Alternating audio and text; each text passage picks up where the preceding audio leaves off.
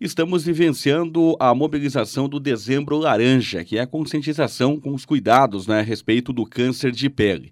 E para falar a respeito do assunto, estamos recebendo em nossa programação a doutora Cristiane Baraus, ela que é dermatologista aqui na cidade de Ponta Grossa e vai compartilhar informações importantes né, para a população diante né, deste cenário, deste mês de conscientização é, aos cuidados do câncer de pele. Doutora, primeiramente, bom dia, obrigado pela gentileza da entrevista à Rádio CBN.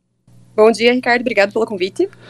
Doutora, para poder iniciar essa nossa entrevista, quais são as primeiras características né, direcionadas ao câncer de pele? Então, o câncer de pele, existem dois tipos, na verdade, né? Tem o câncer de pele do tipo carcinoma, que é o mais comum, que é o que a gente tem que ficar mais atento. Que ele pode aparecer, geralmente, como feridas que não cicatrizam, até casquinhas, aquelas casquinhas que surgem na pele em áreas que são expostas ao sol, ou às vezes até pequenas alterações de textura. Às vezes é uma pintinha que é da cor da pele, só tem um brilho diferente, por isso que é tão importante ficar atento. E o tipo melanoma, que é aquele mais agressivo, que aparenta como pintas escuras. E doutora, por que a exposição solar em excesso ela pode aumentar este risco de câncer de pele? A exposição solar ela é o fator de risco mais importante para todos os tipos de câncer de pele, tanto carcinoma quanto melanoma. Porque o sol, principalmente a radiação ultravioleta do tipo B, que é aquela que, que incide, é, principalmente nos horários de pico, né? Meio-dia, entre as 10 da manhã e as 4 da tarde, ela faz danos no nosso DNA.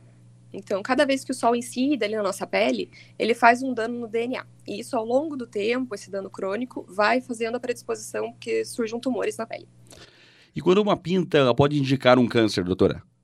Existe uma regra que chama a regra do ABCDE, que é bem importante para as pessoas ficarem atentas quando procurar um dermatologista. É, o A do ABCDE significa assimetria. Então, quando uma pinta ela é assimétrica, né, quando você divide ela no meio e ela não tem as duas metades iguais, é um sinal de alerta. O B é para bordas irregulares. Então, quando as bordinhas não são é, perfeitamente redondas. O C é para cores diferentes. Então, aquela pinta que não tem só um tom de marrom, tá? Tem vários tons. É, isso também é um sinal de alerta. Quando a pinta é muito grande, então um diâmetro ali maior do que 5 milímetros na maioria das vezes, e a evolução dela. Então, uma pinta que muda com o tempo também é uma pinta que precisa ser avaliada. Com relação, doutora, especificamente ao protetor solar, né? quais seriam os critérios que uma pessoa deveria adotar na hora de escolher um tipo determinado tipo de produto? O protetor solar, todos os que nós temos do Brasil, todos que têm que tem a Visa, têm um fator de proteção confiável, tá? Então todos esses que vocês encontram em farmácia são protetores bons. Em geral, para prevenção de câncer de pele, o que os dermatologistas orientam é que o fator de proteção ele seja pelo menos dos 50 para cima, tá? E uso diário, né? Então é comum que as pessoas usem o protetor só no verão ou só quando se expõem na praia, né?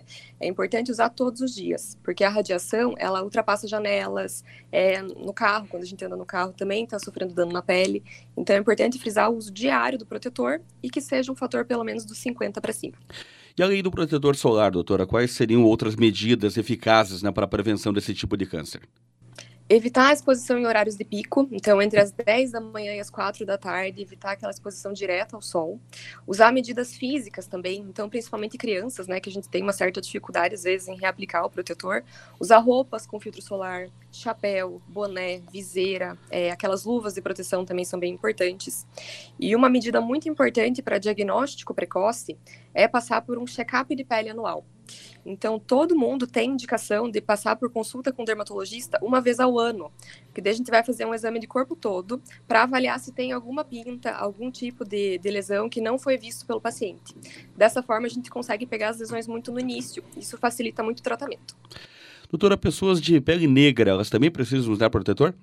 Também precisam usar protetor. A pele negra, ela tem já um protetor solar natural, que é a melanina, né?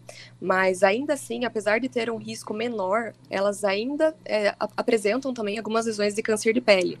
Principalmente o melanoma. É, existe um tipo dele, que ele é o melanoma crawl, que pega é, palma de mão, planta de pé, que é um lugar escondido, né? Então é difícil da gente ver, que ele é muito comum em pessoas de pele negra. Então, sim, tem que usar protetor solar. Doutora, o câncer de pele pode, questão de faixa etária, gênero, que ele acaba sendo mais comum ser detectado? É, em geral, é, o fator principal de, do câncer de pele é a pele clara, né? Então, pessoas que têm pele clara, olhos azuis, cabelos claros, são a, é, a população principal que, que, que é acometida pelo câncer de pele. Em relação a gênero, isso varia muito da exposição solar, mas os fatores de riscos principais que a gente tem que ficar atento é história familiar, então, quem tem aí algum parente que já teve câncer de pele tem que ficar atento. É, a faixa etária para o carcinoma são faixas etárias mais, mais velhas, então depois dos 50 anos, pelo, pela própria questão da exposição solar. É, e pele clara e olhos claros, né? Esses são os principais fatores de risco. Alguma cicatriz, não, alguma ferida, não é? Pode também potencializar o desenvolvimento do câncer de pele, doutora?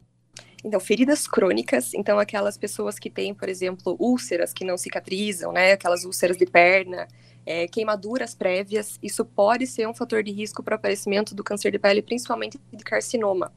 Então, se você tem uma úlcera que está há muito tempo ali sem fechar, é, queimaduras prévias, então lugares que já foram queimados, ou é, queimaduras por fogo, por água quente, que começou com uma feridinha, que está um pouquinho diferente, precisa fazer uma biópsia para confirmar que não tem nada de câncer de pele nessa região. É comum câncer de pele em crianças? Não, extremamente raro, Ricardo. É, crianças é extremamente raro é, que, que aconteça câncer de pele, justamente porque o principal fator de risco é a exposição solar, né? Então, essas crianças, elas não tiveram tempo ainda de ter dano no DNA, a ponto de, de surgir um câncer de pele. O que acontece é que, principalmente quando a gente fala sobre o melanoma, o principal fator de risco são aquelas exposições solares intensas. Então, as crianças e os adolescentes que tiveram um histórico de queimaduras solares, aquele torrão da praia que a gente leva, né, é, são a, a população que mais tem risco de desenvolver melanoma na idade adulta. Doutora, com relação à prevenção especificamente, não é? é a pandemia ela potencializou também é, os cuidados por parte da população, a importância de buscar uma orientação médica no aspecto preventivo? Com certeza. É, inclusive, em relação a cuidado com a pele, né, foi uma coisa que foi muito divulgada, né? As pessoas se cuidaram mais em casa, tiveram mais tempo, né? Então, essa parte de cuidados com a pele, de uso de produtos, então isso aumentou bastante. E o filtro solar, eu acho que foi um ganho também na, na pandemia por essa questão de aumentar o autocuidado da, da população. Doutora, com relação ao tratamento especificamente né, do, do câncer de pele, ele alterna também de caso a caso os métodos né, de abordagem dessa questão específica? A maioria, a grande maioria do do, dos tratamentos do câncer de pele é cirúrgico, tá? Então é através de cirurgias.